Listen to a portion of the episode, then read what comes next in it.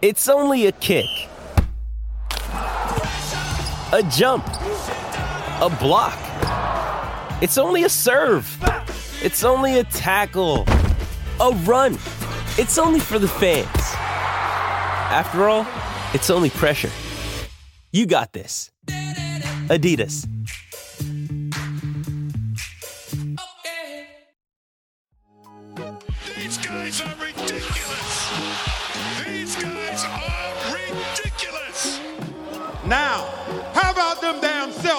And we are back with another episode of How About Them Celtics. Sam and I are here recording on Wednesday, January 31st. You guys are listening to this the first day of February. It's weird that it's already February. I don't know if that's just me. It feels like January is gone in like the blink of an eye. Well, that it didn't actually happen. happen when happens when you just work nonstop. It's crazy, man. It's weird. So so busy every day that the days fly by. Well, the days as you get older, days and years and stuff like time goes by f- quicker because my dad like explained this to me because like I mean that's I feel like that's a common feeling, right? Like We've like oh, had oh, this goes by so talk fast. before, I know, because I I find know, it know. interesting. Yeah, my dad, like when I was younger, like in high school or middle school or whatever, I asked him about it. And he's like, Yeah, well, I mean, it makes sense when you think about it this way. Like when you are two days old, one day is half of your life. And so, like, that's pretty long time. The older you get, each day is like a smaller fraction of your life. And so it's just like it, it just it feels quicker because in the in the grand scheme of you know your your time on the planet, it, is quicker. Uh, which fucks with my head every time I say it out loud, and it did the exact same thing. You're, you're dying soon, buddy. Get- Get get ready for your family to gather around at the funeral. It's insane. Very weird. Anyways, how are you, Sam? Now that we've gotten the uh, stench of death uh, out of the way off the podcast. Seeing how I'm getting on a flight in the morning, fingers crossed. How great would that be? You're just hey, relieved of all duties. you make those jokes all you want. And Uh, for you, right on the wood here. Not for me. Yeah, it's more fun when you're there. no, I, I, I am like sneaky excited for my flight though, because like I don't ever have time to just sit, and I probably still won't sit because I'm doing that two for one article. And I'm like, I'm mm, like Yeah. a third of or the quarter of the way done with it, so I'll probably do some work on that. But I can just watch movies if I want. Yeah. Um, maybe watch Chucky again. Did I talk about Chucky on the podcast after I, I watched it? did. It's You, you watched it on a plane and thought it was funny, I right? hope they have Chucky too. That sequel- fucking doll is hilarious. Just scrambles around killing people. sequel Ugh. never better than the original, though. That's what they always say. There Uh, are anyways. sequels that are better than the original. Like what? I don't watch enough Spider-Man movies to 2. have Okay, I should have. I could have guessed. Sure. Okay. Uh, Uh, I don't know. I, I I can't tell you anything past that. that's that. two right. That, that's like two and five seconds. I believe you. I I sure. Yeah. Why not? Yeah. Um. Anyways, this is It'll Celtics be a podcast. six sequel is a back to back championship. Uh, they need to get one first. Let's let's get let's get to the one, and then we'll we can start talking about sequels. We'll we'll bring it back to this. We'll do a little throwback. Anyways, this is a Celtics podcast. Let's talk about the Celtics. Um, Celtics have shown an interest in Rockets forward Jae'Sean Tate. I was I paused because I wasn't sure what position he classified as, Yeah, but forward. This comes from an article. Uh, Kelly Iko, Eco, uh, Shams Charania, uh, and Sam Amick. Sorry, pronounced that wrong.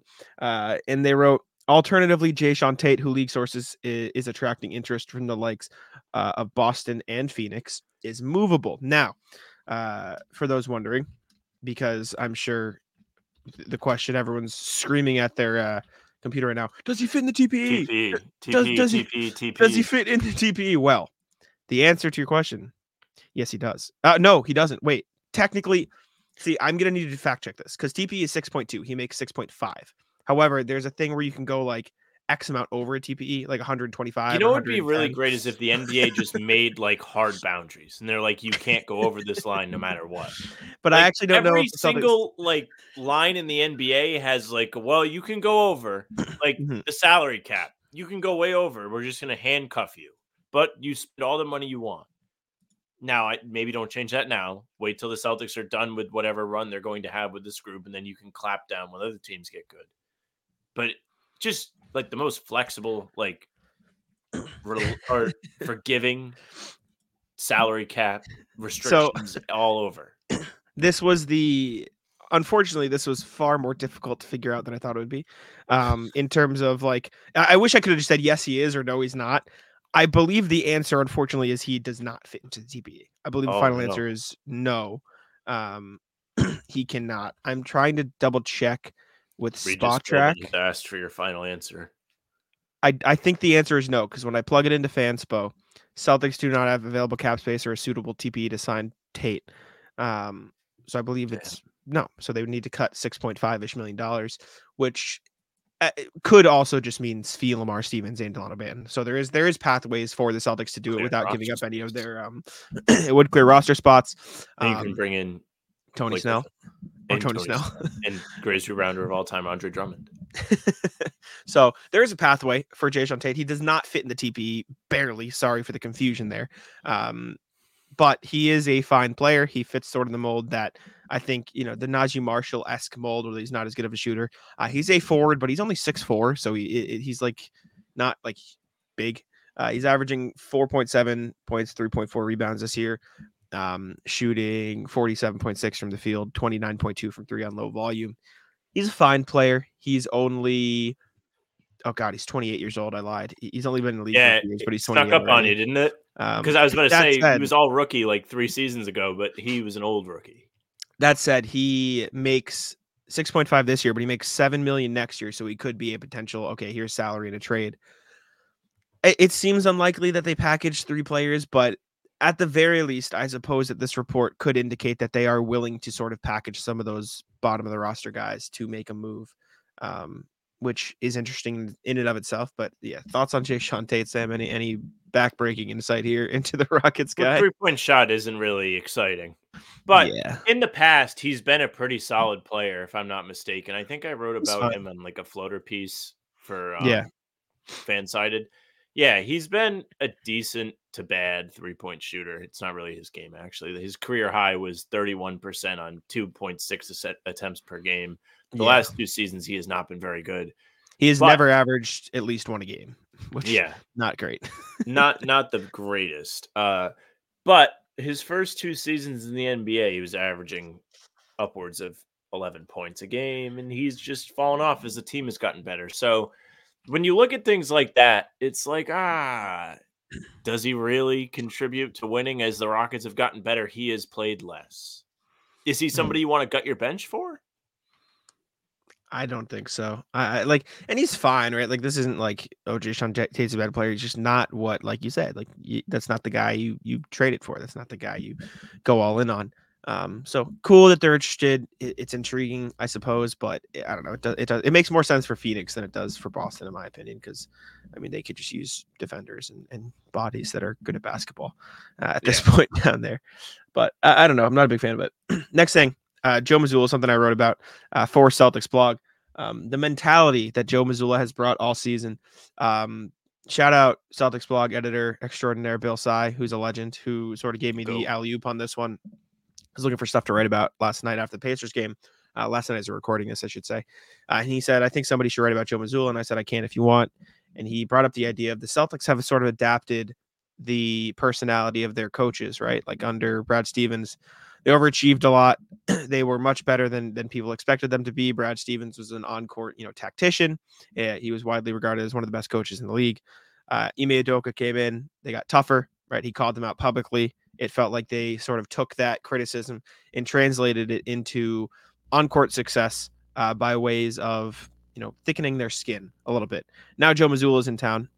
this Celtics team has adapted that experience and, and overachieving that they had under Brad Stevens, the toughness and sort of ability to take criticism under Ime Udoka. What do they need now?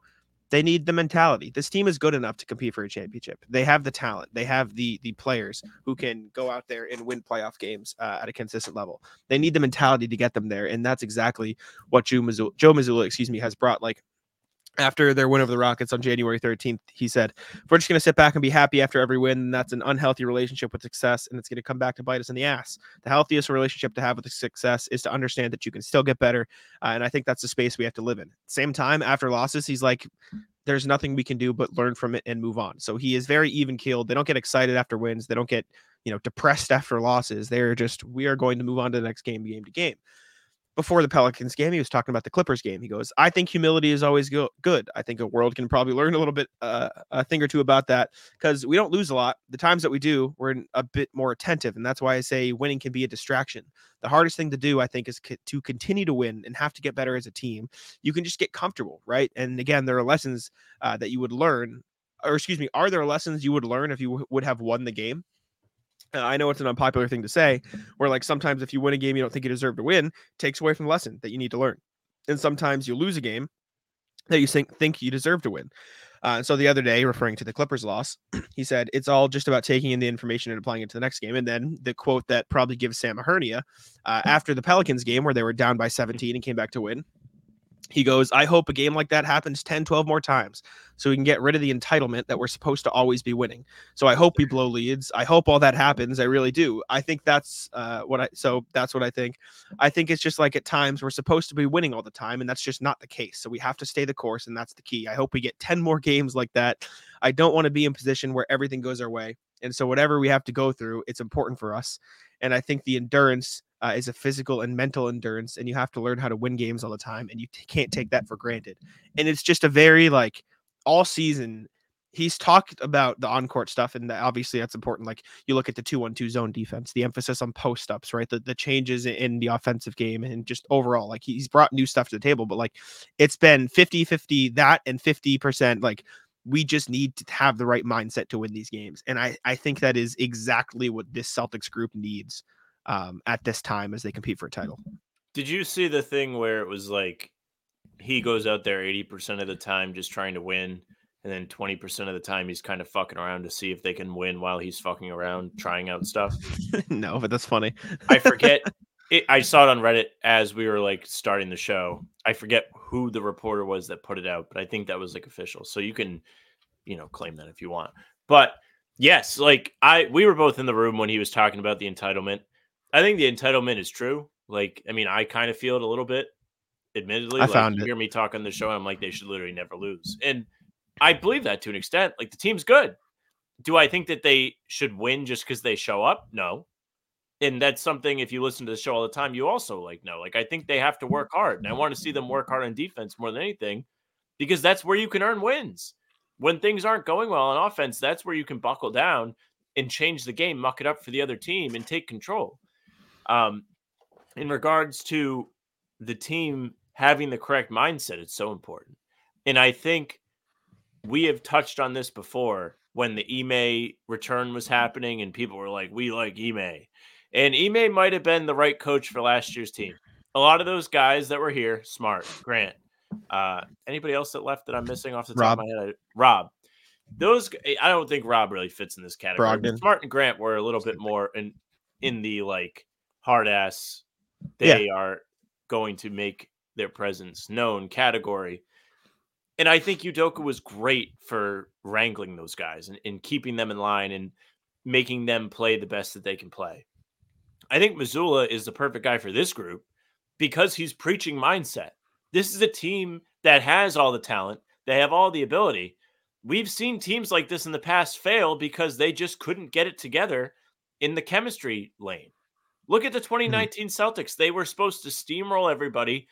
You had the weird Kyrie said he's going to stay, then he left. Hayward trying to recover from his injury and trying to mm. get back in the lineup. Isn't really sure what his role is. Tatum and Brown coming off a massive Eastern Conference Finals run where they feel like they've earned more respect. Also, Rozier too in that group, and they should be having more responsibility within the offense. And Horford, who's also on a contract year, and they fall apart because they just can't gel.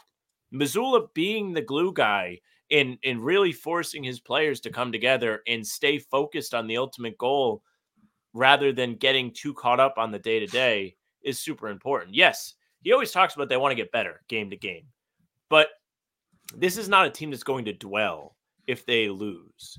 You saw them lose the Clippers game. They came out a bit slow against the Pelicans and they said that's enough. They played pretty Mhm. well against the Pacers. When things started going the other way, when the Pacers got themselves back in the game, they didn't panic. And I feel like we see less panic in this team. And that's credit to Joe. Mhm.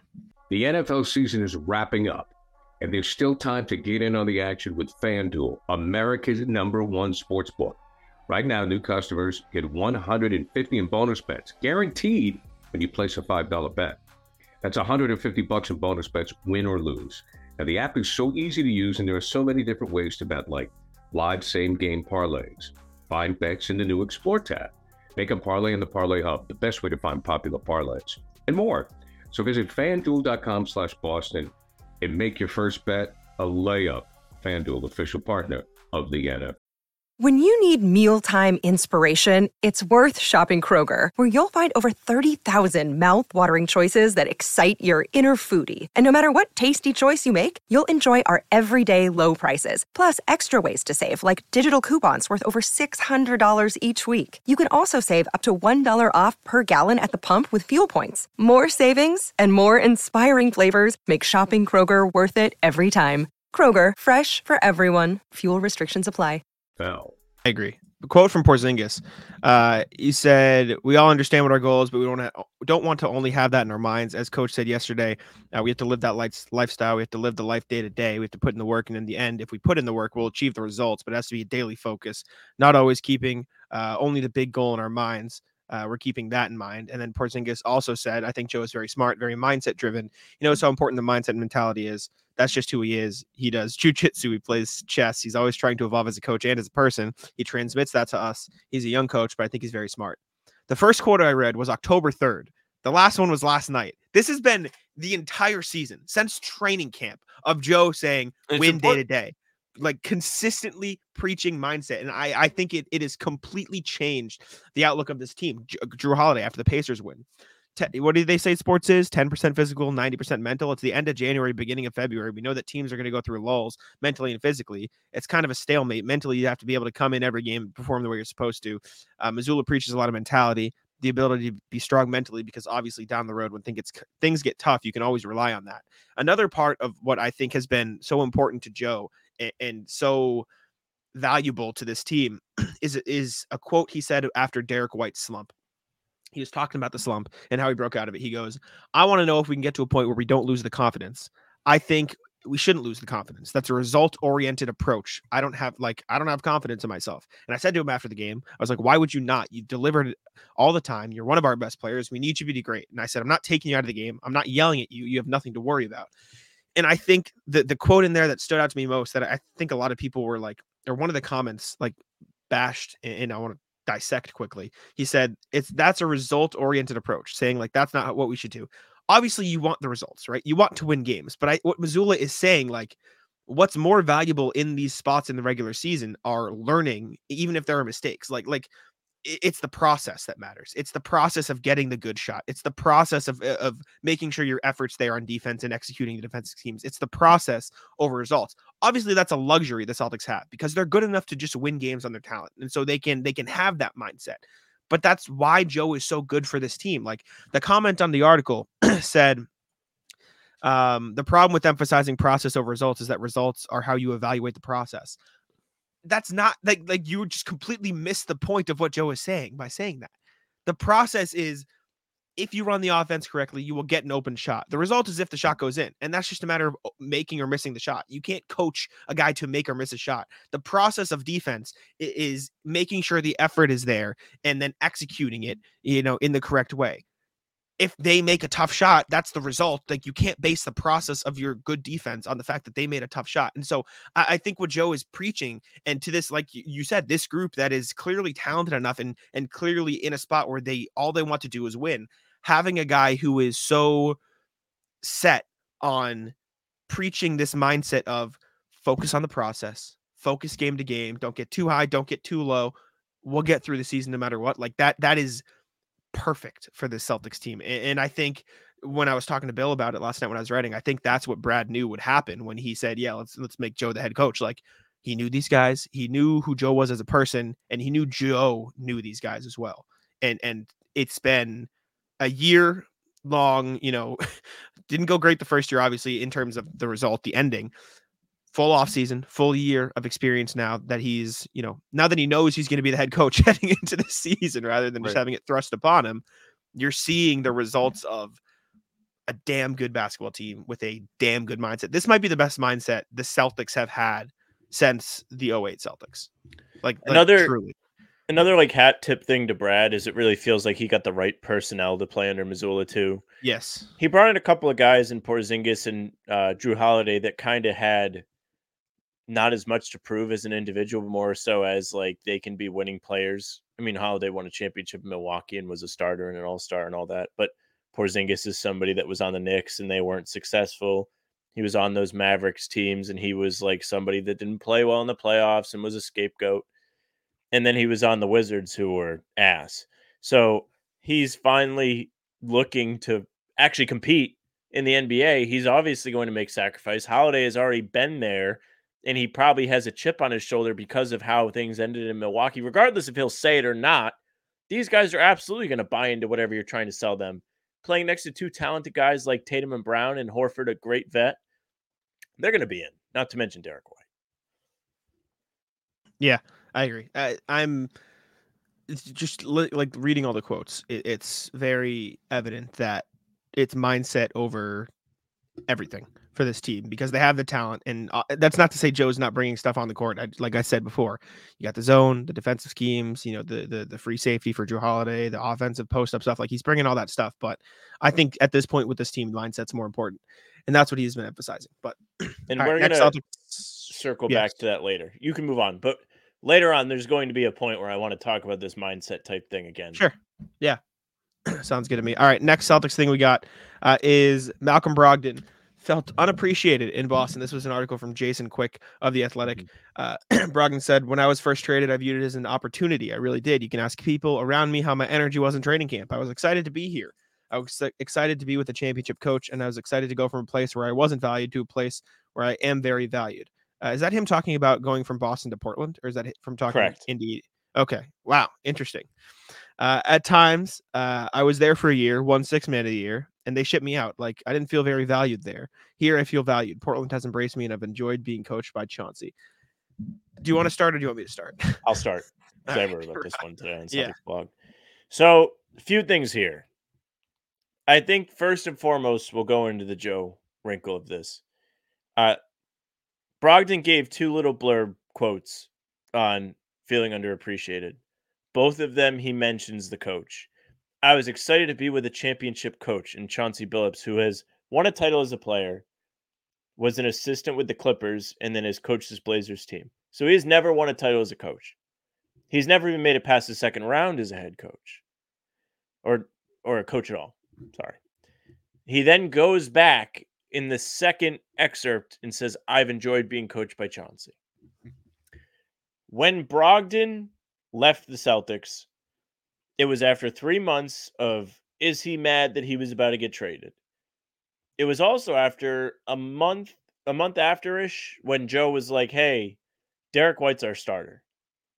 I'm sure Brogdon wasn't thrilled about that.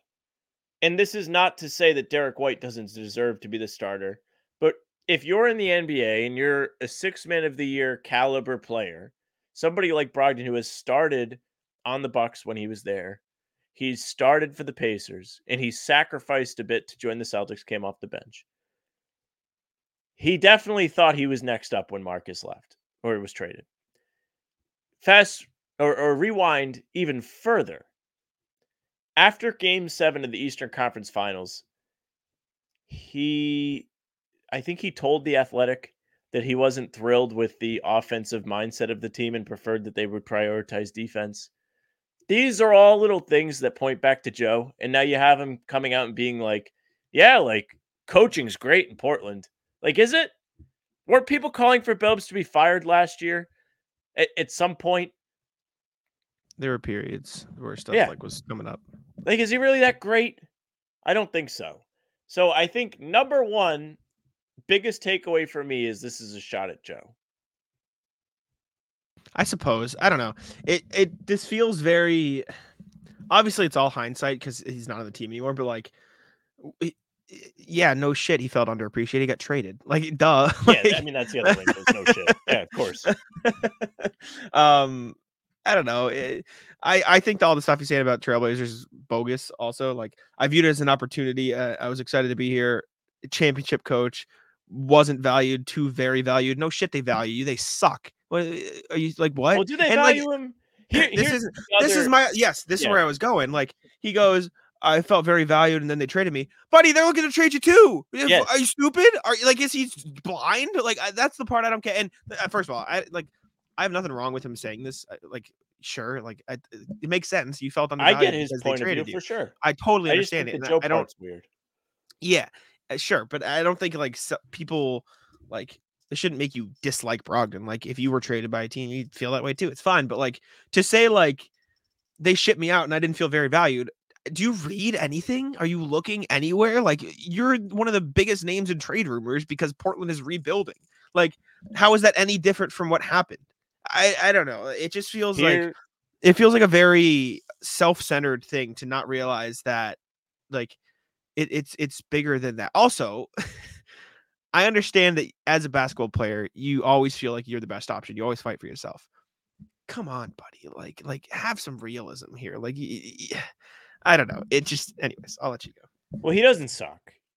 I think He's a fine in, player. The, in the summer, there was reason to at least say there was a discussion about who would start for the Celtics, if that's what you're talking about. I now, i'm biased now it's much clearer. Like Derek White has had a breakout season. He's been nothing short of excellent. Like this is nothing to do with the way he's played. But at the time, i'm was like, biased "Ah, i'm like- biased because i was always in on derek white and i was very low on malcolm And that's Brogdon, so fine. it's it is what it is But here's the only thing that I will say to defend Brogdon's I feel valued. So he feels like he's a talented player. The Celtics disagreed. So or whatever. They didn't agree enough to keep him around, right? They trade him to Portland, a team that has no use for somebody as talented as Brogdon. They just don't. Whether you're high on him or not, he really doesn't fit there. They're trying to play Scoot. He can be a mentor to Scoot, but they really want Scoot to be the focal point. Brogdon's not going to be out there trying to will them to wins. Them, the the Trailblazers valuing Brogdon is different than the Celtics valuing Brogdon because the Trailblazers' method of valuing Brogdon is being like, "You're too good to be here. Go play somewhere where you can compete." So if they're trying to Sure. trade him somewhere, it's like he's like, "Yeah, respect, thank you." Like it's kind of what happened with the Pacers, where like they were like, "Hey, like we're gonna go this direction. Do you want to go play for Toronto? Do you want to go play for Boston?" Like, if you're Brogdon, like, oh wow, like they value me. They don't want me to rot away here. They think I'm worth more than this. So thank you. So I can see that. Um, sure yeah and I think Jeff Clark told us today in, in the Celtics blog Slack when I was putting this together. He was like, go look and like see what else he had to say, like when he left other teams. So when he left Milwaukee, he kind of like trashed that they wouldn't let him play point guard. yeah He was like, he was like, yeah, like they're playing me at shooting guard. Like I want to play point guard. I think like that's the best position of position to lead from. So maybe he had a problem with Milwaukee's leadership too. Uh, and then they went and won a title after he left. But Mhm. It, it's not like the first time he's come out and been like, yeah, like this team that I'm not on anymore. Didn't love it. Yeah, I, I mean, I don't know. It, it makes sense, I guess, if you dislike the team, you know, after you traded. Where, where do you think he ends up? Do you think he's on Portland by the time the trade deadline comes and goes, or do you think there's a landing spot for him? I mean, I haven't been reading a ton of the rumors, but nothing that we've heard seems to have stuck. Mm. He makes what twenty million dollars, so the Knicks could trade Mhm. Fournier and then other assets to lure. I would- that. I would really like Orlando. I think that'd be sick. Orlando could be a place, and he could actually play there. Like he could have a bigger think that'd be role. They Mhm. could trade Fultz or some other filler deal, and then give them assets. Oh, it's gonna be Philly, isn't it? It's it's gonna be Philly. I mean, they have those assets. Yeah, they could Yeah. do Philly. He's gonna end up playing the Celtics in a series, and he's gonna miss all the layups in the world, and everyone's gonna. I mean, all the teams that we mentioned are Eastern Conference teams, so it's like, yeah, he's probably going to end up being around to Well, at least they're- get the chance to play the Celtics. Yeah, there are some in the West, but it's just less like like the Lakers, the Pelicans make sense. Oh, the yeah. Jazz could probably could use something, I guess, but Lakers are getting yeah. everyone. of course, of course. Anyways, yeah. So Malcolm Brogdon had that to say about the Celtics. Anyways, next thing we got Jayson Tatum uh, is second in the NBA in jersey sales. This can be quick, but he finished second. I, I mean, there's not much else to say past that. Uh, he, he was ahead of guys like LeBron and, and Giannis, which I was kind of surprised about. Like Steph is the only one who's ahead of him. I don't know. Am I wrong for being surprised at that? Like that is kind of wild that he sold more jerseys this season than LeBron and Giannis and Wemby and Luka. Like that. Am, am I like that's not? you know what the best part of uh, him selling more than LeBron is? Mhm. LeBron keeps changing his fucking number, so people have to keep buying his uniform. Yeah. So respect to Tatum for out outdoing him. This is Mhm. kind of cool from a, a fan standpoint. Like you can be like, the Celtics finally have a guy that is just like that substantial, where everyone's Yeah. like, let's let's go buy his uniform, let's go buy his jersey. Like, who was the last guy you think was like that for the Celtics? Garnett, maybe. I guess, but even that, I feel like Kyrie, Kyrie was I in think- the top of these. They- I they think Tatum him. is more popular nationally than any Celtic since Larry. You know what the best, my favorite of this is, is Maxey being higher than Embiid. Yeah. Well, I feel like Kinda part of that is, I think le- what you said, like LeBron is there because he keeps changing number. Like everyone probably already had an Embiid jersey, and Maxey is just Yeah. bursting out of the season, so they're probably getting Maxey jerseys. Um, but this is crazy. I will say my friends are big Tatum haters for whatever reason. Respect. Uh, no, they text me. They goes, "I hate how they're you know upping Jayson Tatum for being second in jersey sales. Who reps being second, not first? I said, "Shut the fuck up. You guys are losers. You fucking what a bum.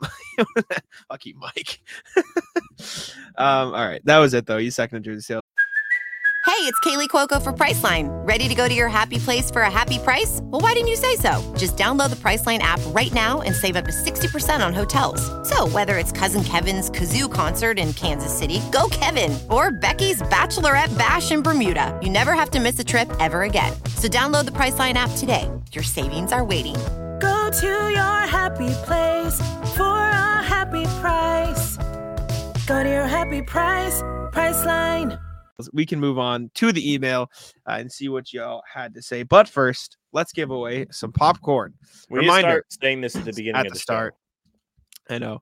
Comment what's popping on the video uh, for a chance to win a ten dollar in Bob Nito gift card. We're going to start saying at the start once we remember. Um, but until then, you have a good chance to win if you do comment because there's only two entries today. Did you put the guy from Twitter? Uh, no, was there a guy on Twitter? Remember the guy that was like, "What's popping our assholes?" After the Clippers got Ah, I because we did. I did last time. I didn't. Was Just he put wanted Twitter to- guy. Okay, okay, okay. Did he want to be entered? Please said it. Sure. There's three. Let's spin the wheel. Sue's winning some popcorn today. You have to be random Twitter guy. I forget the name. I'm, I'm gonna find him. Twitter guy deserves a shout just because he was funny. There you go.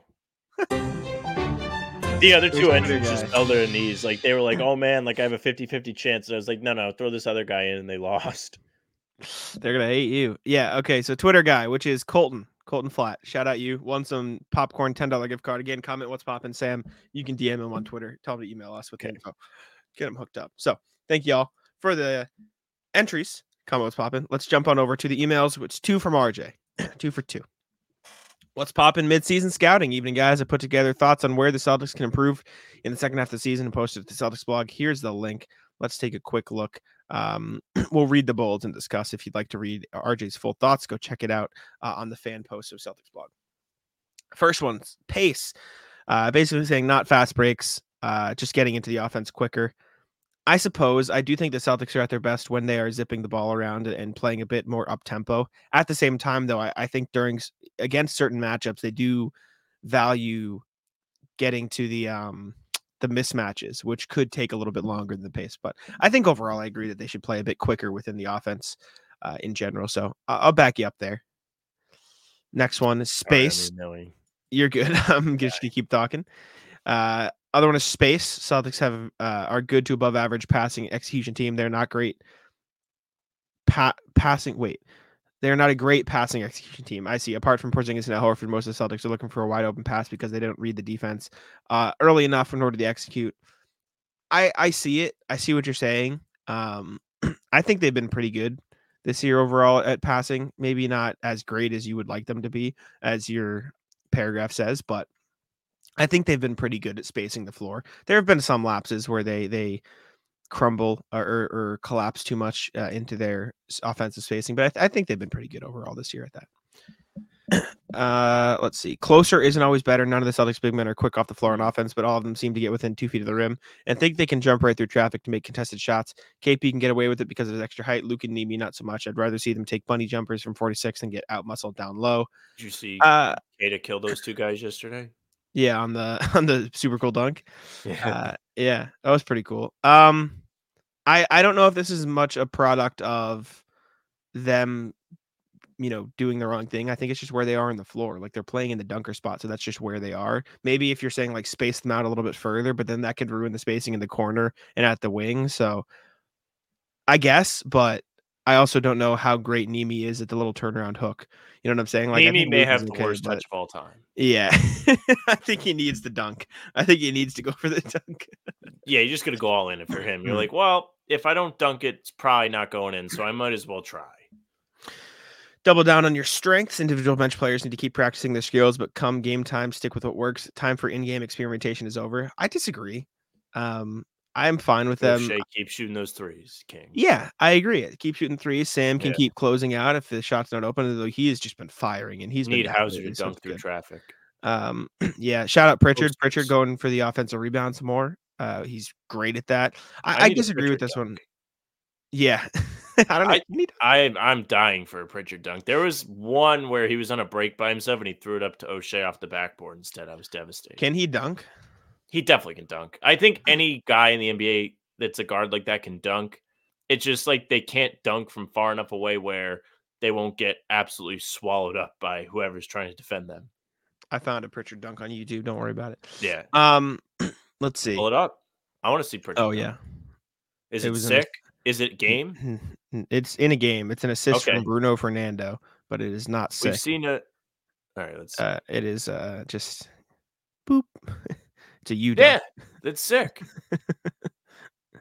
You can Respect. in fact dunk. I can that's relatable. They need Uh, more guys like this in the NBA because that makes you believe. Like that gives you a reason to get out of bed every day. You're like, I can do that. When you see guys like hit crazy 30 foot threes after going behind their back and falling on a bounds, you're like, oh, well, that sucks. Or, you know, Jalen does like a sick uh, double clutch dunk. You're like, well, I can't do that. But Pritchard doing like the rim grazer dunk, like, thanks for representing us. We appreciate that. Uh, I disagree with this part though. I think keep keep trying new stuff in the regular season for now. I thought you meant Uh, you disagree with like Pritchard no. being like a hero for the everyman. no. Uh, next thing, if they're sitting on your fastball, use the curve earlier in the count. Celtics have a good assortment of defensive changeups. Uh, throw them in early in the game too. I think they've been doing this a bit more lately. You saw it in the Pacers game that they broke out the two-one-two zone. You saw them switch up a bunch of things in the Clippers game early on before it got out of hand. You saw them doing a lot of different defensive things, possession to possession. Um, so I, I think they've gotten better at this this whole curveball fastball thing uh, as the season's gone on. So credit to them That's going to be exciting to see in the playoffs. for sure. to RJ's point, like Mhm. we've seen the Celtics fall victim to the curveball. They end up on their knees in the batter's box, as strike three is called, uh, to Spoelstra.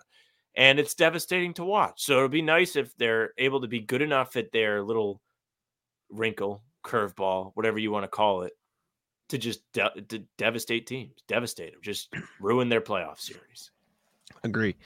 Last thing, bring in some fresh legs, fresh looks. Celtics have resources on their bench and in Maine who have been coached up in Celtics ways. Uh, use the stay ready crew along with Walsh, Davison, and Peterson to give more rest. I guess, but I Well, JD's getting some rest.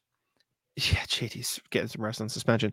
This isn't a team I I, worry about with with rest, and the only guys I think worry about with rest are the guys you're getting rest for with Kornet and Nemi minutes Mm. in Porzingis and Horford. Like I don't think Tatum wants to rest. I don't think Jaylen Brown wants to rest. I think they just want to play, and so I'm I'm fine with them playing. And I know you're probably going to bring up the whole Paul, Paul George thing where like rest doesn't mean shit. So like Rest does not mean shit. If you if you it. don't use it, you lose it. Like I completely like believe in that.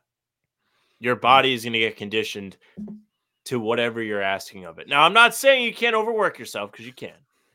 But if you like play like twice a week and then all of a sudden try and go out there and really get in a rhythm, it's going to take you a while. You're going to be I hadn't played. I hadn't played in like months since before I went to the league. I was I could out of breath in the first half. I was like I'm cooked, um, and I was That's getting into a good spot, rest. but it's bad. Yeah, play every day. Last email from RJ. What's popping? Hey guys, not a lot to say after the Celtics win over the Pacers. Just a question: Why can't the Celtics hold on to rebounds? That's all. Be well, RJ. We tried investigating yesterday. Yeah, I mean we could giving is over. go. We could go through all the rebound clips, but I don't think that that'd take way too long. I will say part of what Mazzulla says I think is true, and Porzingis talked about it too. They said like they make you look really bad because the play style they they roll with makes it so they get a lot of offensive rebounds. And Mazzulla was like, yeah, I think he hadn't watched the second half ones, but he goes of the ten we gave up in the first half, he was like, I think four of them were effort, and the rest were like the way they play and other things. And so I, I think that was the reason it felt like it was an outlier because the Celtics have been better is because it was an outlier, and I'm not I'm not worried about it. It was just like what the fuck for that. That was the Joe. Mazzulla challenge of the day was don't grab any rebounds. See if we can score. Would That'd be so funny if he like he just like walks up in the middle of the locker room. It's like wipe. He like takes the curtain off the whiteboard. It's like today's challenge, no rebounds. the challenge next time, no three. Imagine they just go no threes. He's doing One like a YouTube vlog. It's like you won't believe what I told my team they had to do today. And it's like the red arrow. Imagine there's just a game. Celtics just like, okay, guys, we're not shooting any fucking threes. No threes today. They're all like standing on the line on purpose. I will say there was a I forget where I saw the tweet, but it was um a credit to Joe Mazzulla and and the three. I think Randy tweeted it. Let me go find it quick. Um, it was the point of like, I know you've like cooled off on your uh threes are bad thing, and it wasn't ever even really that, but you know what I'm talking about. Um, You just get sick of it when they're slamming off the rim. mm, It's like try something else. And they have. This year they've been much better. Like they have the little post up game with Porzingis, the occasional Tatum post up that really add like a little bit of an extra layer to their offense. So Mhm. as long as I know that there's something they can go to when it's not working, I feel a lot less like antsy about it. um, Sean Grande tweeted for all the quote Celtics take too many threes. People, Phoenix just shot 56% uh, against the Magic and lost by 15 to a Magic team that shot 44%. Why? Because they only took 14 threes and missed 10 of them. NBA teams are shooting 56% this year, or excuse me, NBA teams that shot 56% uh, in the games this year entered tonight 80 and 8. High volumes of threes is not an option anymore. like it's just you're just gonna lose if you take that many fewer threes. And we saw in the playoffs last year when Phoenix was playing Denver, they were shooting like 60% of the field and down by like 12 in the second quarter because they took no threes. Like you just you're not gonna win games like that anymore. telling you, Adam Silver, next step for your league. You only get 15 threes a game. Use them wisely. No, horrible. Terrible. That would be fire. You can't tell me that wouldn't be like You even put up in I heard uh I forget who was on the Bill Simmons podcast, but they were talking about NBA teams. You know how like in Major League Baseball, everybody's home stadium is different. The dimensions are different, the walls are Sure. certain. I mean, you have the monster at Fenway, the short porch at Yankee Stadium, etc. They were like, what if you got to like add like a little wrinkle to the rule book at your home games in the NBA? I'm not saying they should do this, but it was kind of funny to hear. It was like, it's like the uh, the momentum meter in Madden. yeah, yeah, kind of. hmm It's like Yeah. okay, like each like you're you're the Suns. It's like each team gets 10 threes. Use them wisely. Oh, Suns would be nasty at home. They would never lose. Celtics are just what would the Celtics be? Be uh no one's allowed to get offensive rebounds. Sorry, it's cut out of the game. Celtics would be um Only that's threes? A really good question. Only three. No, not only threes. Oh, it could be. You could only. I'm trying to think of the way the phrase is. You have to pick who's guarding who at the start of the night, and you can't change it. So like you have to pick who's guarding KP the whole night, and that you cannot change it. You can only have one guy guard Tatum the whole game, and you can't change it. That way, Yeah, like the No, Rockets, but the you, Celtics would also have to play by the same rules. It's fine. Fine. Celtics like switch everything on defense. It'd be tough. Yeah, but they got better. I don't know. No, no, the Celtics rule is only you have to do it. Sorry, I'm only sucks. That's tough. Only you got to deal with it. no, like a both ways rule would be like uh like the I feel like the Celtics would benefit from a shot clock being at 14 seconds. Mm. Yeah, sure. Okay. Yeah, that could work. No, but then you get in a game with the Pacers and you're fucked. Now, Pa- Anyways. Pacers home court 10 seconds. Five. They're just having Yeah. Halliburton chuck from the fucking Just, arc. just sprint like as fast as you can. No, the Pacers rule would just be okay. Uh, you cannot. Obi Toppin doesn't play, and you can only guard certain players. Like, like we only only Halliburton. You can't guard Halliburton. You can guard everybody else. It's just don't guard this guy, please, dear God. All right. Anyways, let's jump over to the NBA section of the show. Uh, we'll check out the standings, see what's going on around the league, as we usually do. Uh, it's been a couple days, so let's see who's winning, who's losing. Nope, I don't want ESPN standings. I want Google standings, so it's easier to look at. Mickey Mouse by you not using NBA.com. I already got him up.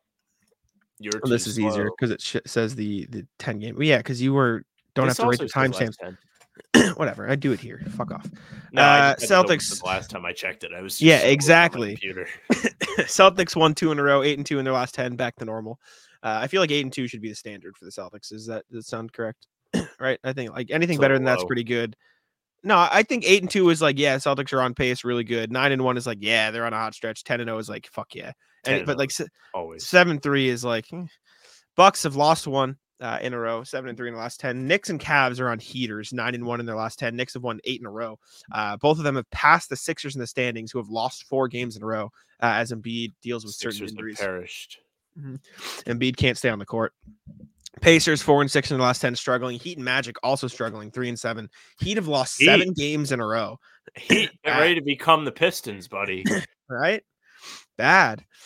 Bulls lost one as well, Hot, but the bottom of the East, outside of Bottom the, of the East is back. Hornets, have lost four, but outside of that, everyone's on winning streaks. Pistons are three and seven in their last ten Yeah. games. Pistons are back. Look at that. Wait till They they, make trades. They have won more games in their last ten uh, than they did in their first forty. I can't even like have fun with this because they are still 13 and a half games out of a playing spot. Yeah, no, they're they're cooked. They have would- no- Imagine if they just like steamrolled everybody for the next half of the season and they got in. That would be electric. it would be kind of sick. That Would team be would become like the most loved team because everyone would be like, "Oh my god, this is such an unbelievable turnaround! Like, I love this team," and they would be Mm. like the 10th seed. They'd be like the Lions. Everyone loves them. Um, Trade your Lions Super Bowl for a Pistons win over the Thunder. What are you gonna do? that's tough. Out west, Timberwolves have won one in a row. Nuggets have won two in a row. Thunder have slipped to a three seed, losing two in a row. Clippers have lost one as well. Kings back on track, won four games in a row. One game win streaks for Suns and Mavericks, then a lot of losing, and a couple one game win streaks. Pelicans lost three in a row. Celtics sent them into a spiral. Lakers five and five in the last ten. The Jazz have also come back down to earth, five and five in their last ten games as well. West a little bit shaky, a little bit bumpy out west. Good. Fuck the West. Fuck the Lakers. I hope the Celtics stomp them tomorrow. I despise that team. They- They're just Uh, barely hanging on. Like, Mhm. there's no way the NBA will let them miss the playoffs. Did you see the thing? It was like they have the least drives, but they've shot like 300 more free throws than anybody else. No, I do think they miss the playoffs though. I don't think they get in. I would love it. That'd be the greatest. I mean, they I missed don't it a even think couple they years ago. draft picks. Uh, this year, that's a good question. Who we rooting for? Who who are we fans of because they have the Lakers draft picks? That's a good question. Who has it this year? It it might be the Pelicans. Yeah, the Pelicans have the option if th- they can either take it this year or next year. It's a tough Mm. gamble because, like, that is a tough one. I don't anticipate the Lakers getting any better, but like they do have that. We're gonna get free guys because we're the Lakers risk of waiting on that draft pick. Well, they don't have to decide now. They can they can decide later. Can they so wait they'll- till the lottery? I think so. I don't know what the date is, but I, I- it hope just says one. option. Um. So, uh, yeah. Anyways, Jewelry isn't a gift you give just once. It's a way to remind your loved one of a beautiful moment every time they see it. Blue Nile can help you find the gift that says how you feel and says it beautifully with expert guidance and a wide assortment of jewelry of the highest quality at the best price. Go to BlueNile.com and experience the convenience of shopping Blue Nile, the original online jeweler since 1999. That's BlueNile.com to find the perfect jewelry gift for any occasion. BlueNile.com. next NBA thing, Kyle Kuzma's asking price is reportedly is being reported as higher than it actually is. This was from David Aldridge and sorry, let me look down here. David Aldridge and Josh Robbins of the Athletic said Wizards want two first round picks, or sources have said the Wizards want two first round picks in exchange for Kuzma, but sources close to the team have indicated that the reporting asking price is quote somewhat overblown. Aldridge and Robbins noted that the true asking price for Kuzma is probably somewhere in the middle. That's in quotes. So um, this Laker. isn't like huge news, but it do, it does like I mean a first anything less than two first round picks for Kuzma feels like you're getting pretty good value. Like he's a good player on a pretty fine contract Sixers. yeah, Sixers would actually be a really good fit for him. I think, uh, unironically, like from an unbiased perspective, I think Sixers would be good. I think the Cavs would be really good with Kyle Kuzma getting another forward in there who can do some stuff and shoot the ball pretty well. I don't know what they'd give. Like you could give up like Caris LeVert. They don't have any picks though. Is the issue. Utah. Um, Utah would be fine for him. Dallas is a team I've heard. I think Dallas would be good for him. Getting another forward in there. I don't know. I just don't know where else besides that. I think Dallas is probably my favorite. The Bucks make some sense, but they don't have any assets to trade, so Bucks are it's not getting gonna work. now. I don't know. They're just like Dallas a weird is- team that's already pretty committed to salary that keeps coming up in trade talks. It's like, all right, Yeah. like everybody calm down. Dallas is my favorite for them. Uh, although Sacramento is intriguing too. Harrison Barnes, the pick, and then like whatever, like he was Davion about to go to Sacramento when Mm. uh, LeBron was True. like, "No, I want Westbrook instead." True. Honestly, that kind of worked out better for the Kings though, because then they Sure did. ended up getting Halliburton in a healed trade, stuff like that. Anyways, um, or they got Sabonis in a healed trade, but it that I think that trade worked out for both teams. Anyways, Yeah. um, I like the the Mavs or the Kings for Kuzma for what it's worth. Next thing we got is the Rockets are eyeing centers. Now, normally I wouldn't put something like this on here. However, it's intriguing because Robert Williams is one of the centers that they've been eyeing. And I figured that was worthwhile enough to at least bring up. Uh, this is from the same Kelly Iko article where Jae'Sean Tate was brought up. Um, the Rockets, uh, sorry, you put something in it, threw me off. The Rockets league sources said are exploring center market, looking to bolster the rim protection. According to those sources, Houston is keeping tabs on Kelly Olynyk, Clint Capela, Andre Drummond, and Robert Williams, uh, among others. So Ime might want Rob back, basically. Yeah, I saw I saw this athletic article and it was like Ime is ready to compete. And Hmm. Houston has been ready to make a jump. Like last June, it was coming out. They think they're on the next level. Like they're no longer in that rebuilding stage, they're in the next stage. And this is right in line with that. If they want to get better, sick.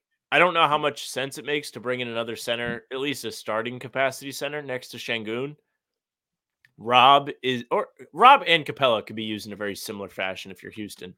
But those two make the most sense to me. It doesn't make sense to bring in Drummond and Olynyk would probably be a bench piece slash he would play forward for them. I don't think he would play center. But I'm all for like the Rockets getting a little bit better.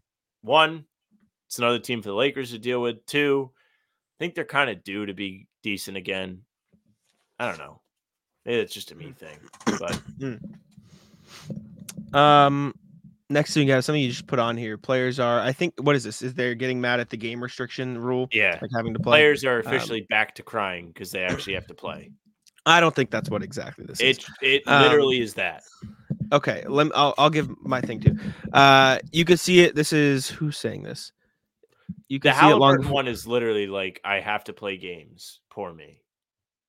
No, that's not. Halliburton. I think it's a stupid rule. Like plenty of guys in the league, but this is what the owners want. So as players, we have to do our job and play in 65 games if we're able to. Like yeah, yes, he's talking about it affecting their money. He literally got hurt this season, so he's not going to be able to get fifty. He's losing on fifty million dollars because he's just happened to deal with he's an ankle injury this year. million dollars. Oh, because of the All NBA stuff. Because Yes, that is what he's talking about. I see. But no, no, no. Philly's like legitimately crying. More so Yes. than Halliburton. Sure, yes. How I understand it from Ha- Halliburton is allowed to be upset that he's going to lose on fifty million dollars because he just happened to have an ankle injury this year. That's bullshit. Because he, if he was healthy all season, he would absolutely one hundred percent be He an sure NBA would. player, without a doubt. And so I've seen some people on Twitter say I think the sixty-five game rule is fine for MVP in those awards, but it shouldn't have to count as strictly for All NBA for the monetary purposes, which I can understand. Like I can buy that. Or maybe we find a different way to, de- you know, determine these guys' contracts that's not linked to awards that are like, because like then you get into the running the thing of like, like you know Zach Lowe gave up his awards ballot this year because he's like, it's too much pressure. I don't want to like deal with the the thought I of having to that. determine how much money these guys are going to make. That seems unfair. Like maybe let's just find a different way to determine how much money they're allowed to make that's not linked to these arbitrary things that are voted on by collective. You know what I'm saying? So, but this I feel like stuff, whatever they decide on mm. though will ultimately be an arbitrary thing because it's, It's- like, well, do I really think Julius Randle is good enough to get a supermax? Do I think Zach LaVine is? And like, no, I don't. But then someone could be like, well, who are you to say? And I'm nobody. it's. Pandora's box, like putting this game requirement in because last year was all about oh well availability is the best ability, and then they put it in, but then it's like oh what if he plays 64 then but he's the best like it, it's got to be a mix of everything, and you have to account for stuff. But these quotes about Embiid missing games and stuff, it says you could see it long before he was hurt against the Warriors. Embiid, who missed uh who missed Philadelphia's game at Portland on Monday night, looked like a player who pushed himself to play against Golden State because the whole basketball world was screaming in his ear. There are people within the Sixers community who are convinced he played all, because of all the scrutiny. Oubre, you've got people. Oubre said this. Kelly Oubre, you got people pressuring him to force being great when he's 300 pounds, seven foot five. Uh, who exaggerated Embiid's listed size of seven foot two eighty. Like, come on, bro, he has to do what he has to do. I think this year people really understand that his whole career, uh, he's been having to make sure his body's right. This is uh, this is NAS like NASCAR, right? If their cars ain't working, the mechanics aren't able to get the job done before the race, then what can they do? They can't race. Um, listen, I'll, I'll say it this: I understand that, like, yeah, no shit, Embiid's gonna have to take care of his body more than other guys are. He's huge, like he's Yeah. giant, he, and he's dealt with injuries his whole career. And to Embiid's credit, I don't know if he necessarily. I think he cared about MVP last year a lot because he like just wanted to do it.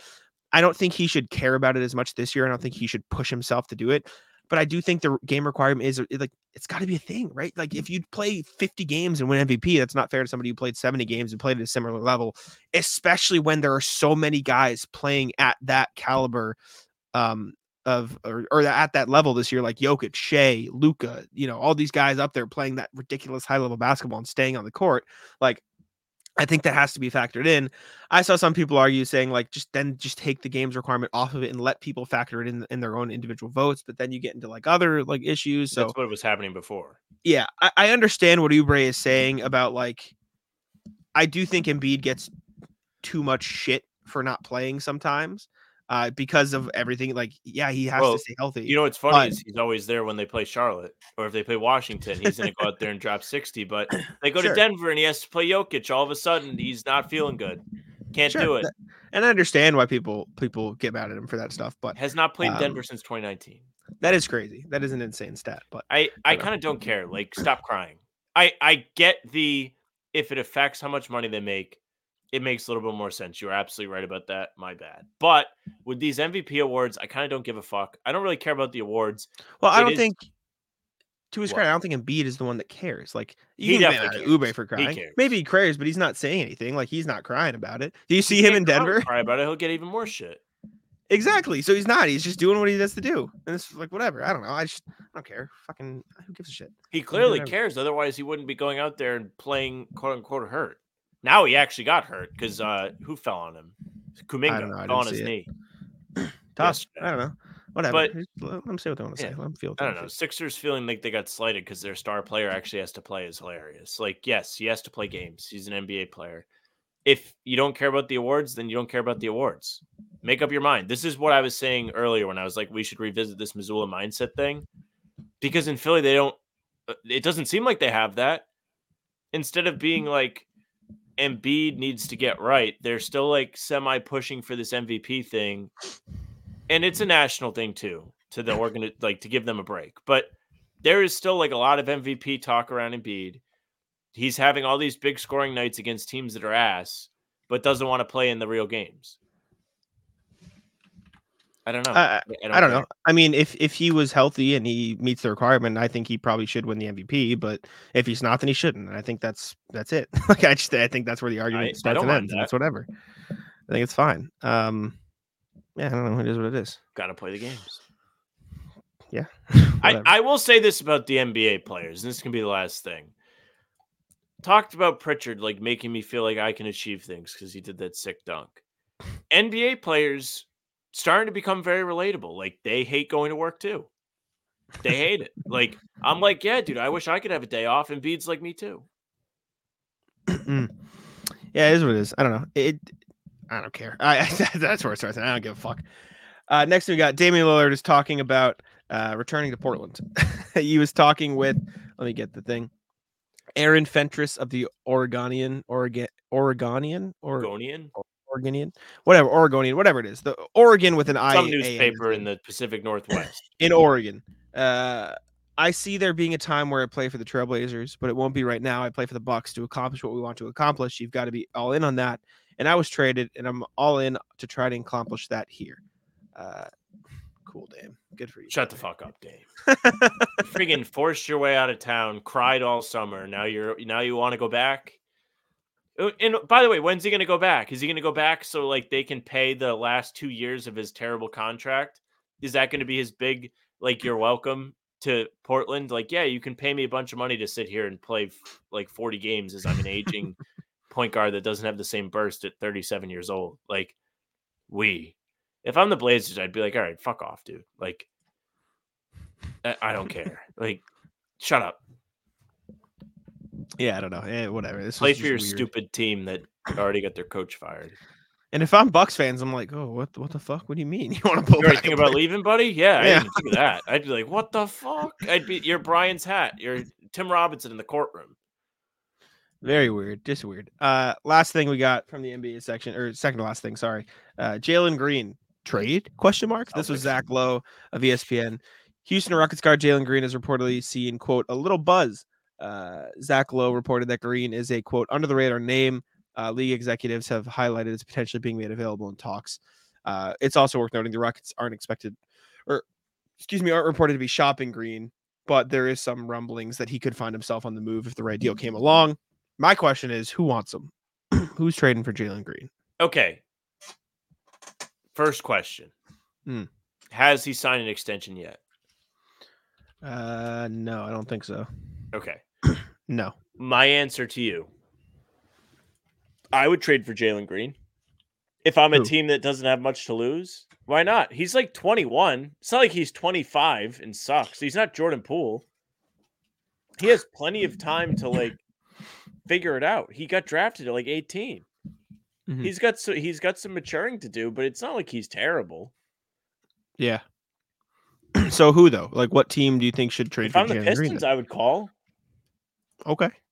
If I'm Yeah. Utah, I would call. Mm, If like I'm Utah. Washington, eh, maybe not Washington. You really need him and Poole playing together. Uh, maybe if I'm the Spurs, I would absolutely call. You kidding me? Mm, Especially you can get him with value being low. I don't think he's like the greatest player ever. Please don't mistake it for this. But if you're a team that has like really not a whole lot going, or you can afford If to take a I'm- chance, If I'm Portland, I call. if I'm Jalen Scoot? Memphis, I call. I don't hate it. I, I like Portland. I like um Utah. If I'm Yeah, it just depends Orlando, on I might call. It just depends on what the, the value is. Jalen Green, I'm surprised you're this high on Jalen Green. He seems like the I, exact am type of player I hate. think he's the greatest. I just think like he's been okay. He's clearly immature, but he's not immature in a Jordan Poole way. He's just like I don't know. He's not there yet, but he's 21. I'm not surprised. 25. This isn't. He, he's got it potentially 19 years left of NBA basketball if he really wanted to stay healthy and play. Hmm. If I'm Charlotte, I'm taking a call. You have nothing going for you. Take a chance. Sure. sure. I'm Atlanta, call. I'm just, Miami, call. I'm just surprised that you like Jalen Green. He seems like the player you would hate. I I don't love him, but it's just like I don't get. I get it from a Houston perspective where you're like kind of trying to build something where you're competitive and you don't really have time to fuck around and see like is he gonna pan out for us or is he just gonna keep taking shots away from the guys we want to have shots? If I'm Golden State, I might call. Mm, mm-mm, mm-mm. Jordan Poole too? You mean? No, I, I'm not Golden State. I'm not call. Who else? I like Sure, Portland. I like Pacific. I like. Portland. I like uh, Memphis. I like Utah. I like Charlotte. And that's about it. Not maybe Toronto. Chicago calls. Yeah, Chicago. I don't hate either. I don't We just I named don't like half the league, and you're like, yeah, Yeah, a bunch of young teams. It's fine. It's fine. I just don't know what they're getting back for him. It's it's a weird value thing because it's probably like they'll probably want like real assets, like oh he's just top three, and everyone's like, yeah, if you're trading him, he's probably like a second hand guy. So like, do we want to give up a lot for him? So it's like that's that's where it could get weird. I think. I can see hangups for sure, but I don't think everybody should be like, I don't want to touch him. He's not Jordan No. Poole. No. Not yet. Not yet. He could be, but not. We don't know yet. This episode is supported by FX's Clipped, the scandalous story of the 2014 Clippers owner's racist remarks captured on tape and heard around the world. The series charts the tape's impact on a dysfunctional basketball organization striving to win against their reputation as the most cursed team in the league. Starring Laurence Fishburne, Jacki Weaver, Cleopatra Coleman, and Ed O'Neill. FX's Clipped, streaming June 4th, only on Hulu. All right, last thing. LeBron James tweeted something. Uh, I don't even know what this is. hourglass. He tweeted the hourglass with all all the sand at the bottom, meaning time's up. The Lakers are under 500.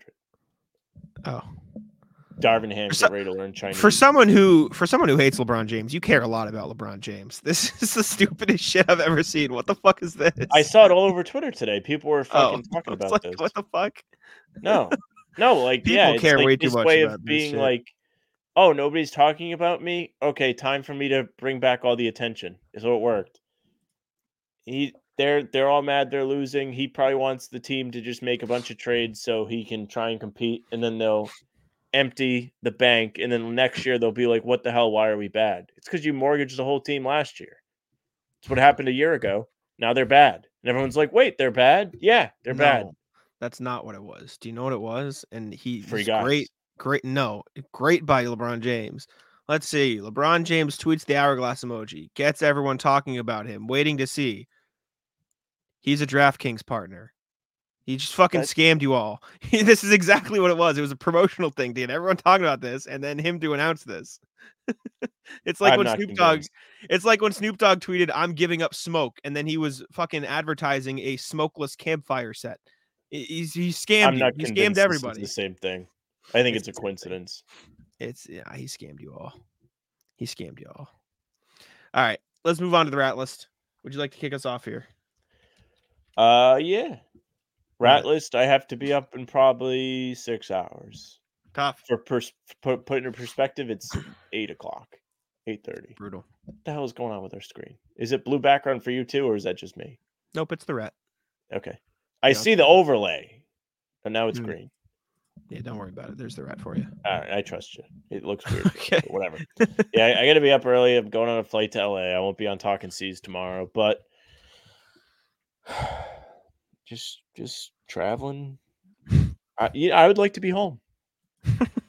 You just know, got like- back from New York. I, I would like to turn on my Xbox. I would love that. Tough. Doesn't happen. Tough for you, buddy. Brutal. Um, Ratless Brentford. So I watched. uh I was watching Brentford today. For those who don't know, I'm a Brentford fan. When I get the chance to watch, it's usually too early, but I, I watched today because it was a later game. I also watched Uh, soccer today. Respect. What'd you? Who'd you watch? Liverpool. Liverpool four one. Mm. So let me, let me let's see. We'll, we'll probably end up getting a copyright strike, but I'm going to show it anyways, just to get my point across. You want Um, to take the rat? I got it. So they were playing Spurs, Tottenham, who good team, right? Should probably beat Brentford. Uh, this guy, fucking Doug Doggy, sucks. He stinks. Uh, he was fucking helping Brentford all day. Gave it up. This is the first half, right? Brentford Hmm. scores with like you know 15 minutes in the game. Toney Exciting. scores. Maupay comes in. Scrappy the goal. Offensive rebound. Good rebound. goal. Good goal. They fuck the Spurs for the entire rest of the first half. They play keep away. They they refuse to let them in the box. They're aggressive. They're trying to get on goal again. Have some good chances. This was almost fucking sick. I I, I screamed. This was almost fire. That would have been so awesome. This but truly is like one of the most fun sports to watch. I love it. I love it when I get the it. chance, dude. I agree. I love watching soccer when I get the chance. Um, so they bring it into halftime. with Mhm. more people. they bring a lead into halftime, one nothing, right? And you go, Jack, why are they rallies? Almost scored again. The pressure's there. They have all the momentum. You go, Jack, why are you putting them on the rat list? Well, if you'd like to pay attention to the screen, if you're watching on YouTube, Spurs bring it up. This is the 47th minute, two minutes of the second half. Spurs get it in the box immediately, uh, and then they just score right away. Easy work. Right. Score right away. Tie game, one one. now Talking you see the ti- you see the time, 47-33. Let's fast forward to uh 48-14 and see what happens at 48-14, less than a minute later. Uh they That's a score- uh, replay. that's a replay. Uh, just wait. You'll see. Uh 48-30. So a minute Oh, later. another run. Spurs on the run again up to the left side. One shot on goal. Roof Cooked. comes off. Yeah, fucked. Is there more? Yeah. So that was 48. Don't worry. Okay. Uh, 49. Uh, I think this is a replay again. Yep, replay. Uh, yep. Uh, so two minutes, two goals, 53. So about four minutes later, give it up again. This is fantastic. Uh, missed. Don't worry. Uh, they're like, oh, that's not bad, right? Nope. 55 minutes. So with uh, this is all within the span of the first 10 minutes of the second half. Spurs get it in the box again. Dribble in, get one shot, rebound, goal. Brentford went Meltdown. From up one nothing to down by two in the span of 10 minutes. What the fuck are we doing? I could play better defense. And and for what it's worth, this was the classic. So the Spurs are doing everything they fucking possibly can to lose this game. And Brent, Yeah. watch this. Sam, Jim, I'm watching this game. Watch Yeah. watch this. Ivan Toney in the box. Fucking slips first of all, gets in position, drops everybody, and then fucking misses Just the missed. entire goal. Entire goal. Could have brought it within two. And then look at Twice this guy again. Brentford. Look at Do- Doggy again. This guy sucks. Watch him. Pass it back to, to fucking Brentford, right? And so they get one Oh back. gosh. Luckily, thought he was gonna miss that. But then the, the entire rest of the game was just them feeding Brentford chances, and they couldn't fucking finish. Just- Ivan Toney chance again. T's. Goalie beats him. Right? It, I was so mad. Not only did So this- but then you just couldn't This was that. way funnier for me because I have music on, and I don't know how I got into this little thing, but I've been listening to 50s music. So the song I was listening to had the yakety sax in it. So as they were melting down, I just had that playing in my headphones, watching them just like melt, collapse. fucked. Speaking of soccer, though, we'll rat list energy. Rat list energy. So, if you don't know, Liverpool's manager Jurgen Klopp has been with the club since like 2015. He fucking rules. Yeah. I love him. He uh he's been great. The team has had great success under him. They've been to three Champions League finals. They won one. They won the Premier League for the first time in 30 years. They've won the two domestic cups. And he announced that he is going to leave the club after the season because he's out of energy Mhm. uh very sad he does the fist pumps i love the fist pumps after the game he hypes up the cop runs over there they go fucking berserk Have you I been to wish a Liverpool Missoula game? do that been to twice two Mm. times I need to go to Brentford game. it's a it's a blast but yeah Mm. sad to see him go almost teared up at the gym when i saw the news Yeah, Just that's tough. How, long have you been a Liverpool fan? since i started watching soccer so like Which really since he's been there Okay. See, I felt like so I I don't watch soccer as much as I want to, but I try to when it's on and like at a reasonable time and I don't have work to do. Um, but I wasn't like born and raised like a fan or, or anything like that, and so neither. I I wanted to watch like in 2020, and I'm like I felt like it, I would have felt like a dickhead picking one of the big teams, and so I picked a team like at the time Brentford had just gotten promoted, um, and Ivan Toney scored like 36 goals in the championship, which is like fucking insane. Mm. Uh, and so I wanted to pick a respectable team, and so I picked a team that isn't necessarily to win. However, I do feel like it's gonna suck because in my mind, I realistically know there's no fucking chance Brentford ever wins the Premier Mm, they will probably never win But I I don't want to I don't want to just like yeah I'll be a Man City guy. That's fucking lame. I don't want to be a Man City. I don't want to No, just jump on the Man City. Right? I, i don't, hate Man I, City, dude. I don't want to just jump on the Liverpool bandwagon either. Like because they're good. I was I on don't it wanna just- before they were good I, I know that's what I'm saying. I don't want to just jump on once they're a good team. I don't want to like United, Spurs. Like, what the fuck? I mean, they've been good forever, but I, mm. I jumped on when they were not good. I know, but like, I wanted to pick a team that was in the back, in the in the in the mix, or, or could be in the mix. But it sucks because I know they're never gonna fucking. Speaking of like bad shit. teams winning, so this past week my girlfriend was like, if you could go give like your middle school self like one piece of advice, what would you like say? Mhm. Bet on Leicester City to win the league when they Yes, the league that year. That that is that is literally savings. that is literally the only reason why I'm like, you know what? Nah, fuck it. I'm still gonna be a Brentford guy till I die. Because just in I'm that off chance, Leicester City's in the championship again, aren't they? They're gone. They're dead. They're I down. think they got relegated. Yeah. Wait, are they in? Are they in League One? Hold up. Did they? No. I don't see them. They're in the championship. Oh, they're winning the championship. I'm brain. Wait. Yeah. Oh, I'm looking at the wrong season. Why the fuck did it default me to the 2020 2021 season? What are we doing? Hello? Anyway, yeah, Leicester City's winning the championship right now. Yeah, but they are down. Um, but I, I I know Brentford's actually really pro. Oh fuck! I didn't realize how close they were to getting demoted.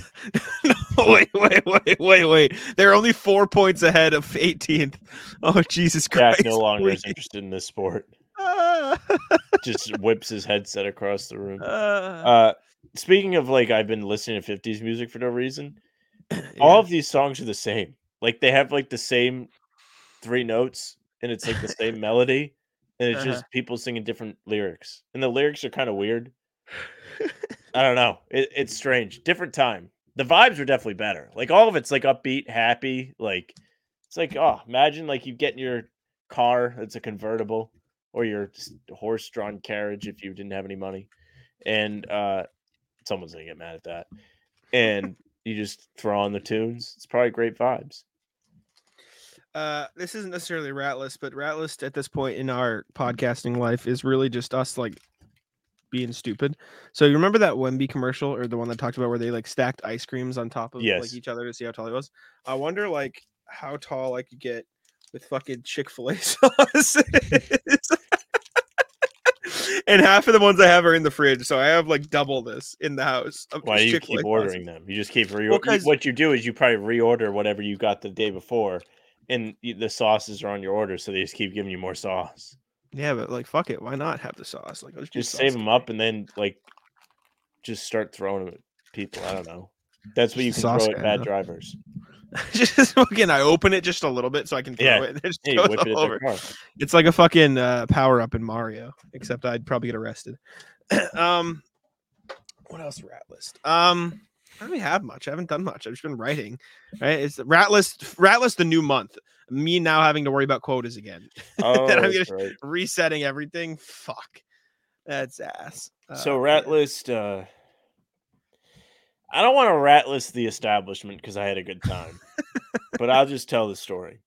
Sure. So yesterday, I don't know if I told you about this, and if you're from Rhode Island, you probably know. The Providence Place Mall has opened up a level 99. Now, if you've not heard of level 99, level 99 is a like arcade type of thing, but not really. It has a bunch of like escape challenge room type things Mm. and they have all sorts of different things. So you can see on the one that Jack has pulled up, guy's on like monkey bars. He's trying to hit a button on the wall and climb over. So there's physical challenges. There, there's like problem solving. There's skill based, like you mm. throw balls to get him in a hole. Like all kinds of different things. It's an absolute blast. I love it. I will be going back. It'll be fun to go with the boys. Went with the lady yesterday. There's this one that's a ninja challenge. So you have to swing on the rope and Sure. land on these little platforms. And you can't touch like the ground ground. And they're very mm-hmm. small. It's not easy to land. And I swing and I don't get balanced. So I don't let go of the rope and I swing back. And as I swing back and land on the initial platform, I plant my left ankle or my left foot, and my right leg is still swinging the heel of my right foot inside of my left ankle. Severe pain. Yeah. It was a disaster. That I it. luckily recovered, like played basketball today, did not run because I was shook. I it, there's nothing worse than risking like I don't know if I'm healthy enough to go for a run and then gambling by getting up at five in the morning and then being like, oh fuck, I am not healthy enough to do this. I just woke up for nothing. So I wasn't gonna do it. But I played basketball, I felt okay. Would recommend it if you're from the area, go check it out. They're not paying us. But it's fun. it's fun. It, it's different. Probably better than Top Golf. I haven't been to Top Golf, can't say. But it's like it's Why just throw that out there then? What the fuck? because like that we just got a Top Golf and now we got this. So it's like oh, oh, everybody's gonna oh, go Top mm, Golf. Everybody's gonna do Top Golf. But now like you can go do this instead. It's thirty dollars for two hours of like just Mm. absolute blast of a game. That's Mm. cheaper than an escape room. Escape rooms are mad expensive. I have no context, but yeah, I believe it. Um, I don't know if I have any other rat list. Yeah, I, I haven't done much. Like I just sit here and write. It's, it's boring when I don't go out. I might go out this weekend, so maybe I'll have some good stories from this weekend. I Can't wait till you go out. Just But yeah, that's all I got. You done? I'm done. I got to fucking ratless packing. I hate packing. I should have just checked the bag. They were like, "Do you want to check a bag? We'll give you the company card." I was like, "No, no, I'm not going to check a bag," because I didn't want to like go to the belt and worry. How long are you going to LA for? Yeah. Thursday, I get there tomorrow, and when I get there, it'll be 11 a.m. their time, so it'll be like oh, two. Oh, so you'll be in LA for the Lakers game. Yeah, you bet your ass I will. It's tough. I hope they don't ask me to go get food. I'm gonna have to miss. We're gonna have to plan Sunday's recording. I might have to like watch back the game and we'll record after that or something. I don't know. Okay, that's fine. We'll figure it out. All right. But yeah, tough. I'll be out. Very tough. Thank y'all for tuning in. We appreciate it very much. Make sure to subscribe to How About Them Celtics on YouTube. Leave us five stars on Apple and follow us on Spotify and Apple. Leave us a review as well. Uh, appreciate y'all for listening. I'll let Sam wrap it up. Yes, thank you very much for listening or watching. If you're watching, make sure you subscribe to our YouTube channel. Hit the notification bell so you don't miss any of our daily uploads. We're doing these full length pods Tuesday, Thursday, Sunday. You can also find us doing Talking C's. That's usually Monday, Wednesday, Friday. It's been a little off. We've been off routine. I've been traveling and it's fucked. Uh, anytime there's a game and we don't have a full length pod, we will be posting a short video, a game recap, if you will. And we had one of those for the Pacers game because we weren't doing a pod. So you can always check those out. They'll be on the streaming platforms as well. And then when there's nothing, we'll do film breakdowns or rumor breakdowns or some nonsense. And we're also live a half hour before every game. So don't miss those. Those have been a lot of fun. We had a really good turnout for the Pacers game. And we've had really good chats for the last week and a half. People are back. So it's good. Um, like Jack said, Spotify and Apple, you can find the full pods and game recaps there. If you follow us, those will go right to your inbox. You can also leave a five star review. We would appreciate it very much. If you want to get in touch with us, the email is hbtcpod at gmail.com. You saw we went through, Red RJ's emails today. Make sure you reach out to us. We love to hear from you. We'll read your takes, give you feedback. You see how it goes. You can also find us on socials at How About Them C's, Twitter, Instagram, and TikTok. The Facebook page is just the name of the podcast. Our pregame streams are there and on YouTube and also on Twitter. By the way, Facebook page, good growth. We gained like 50 followers this month just on Facebook. We don't even really do anything. Uh, but still follow because the streams are there. You can also find Jack on Twitter at JackSimone You can follow me at Sam LaFrance NBA. That's it for us. Tic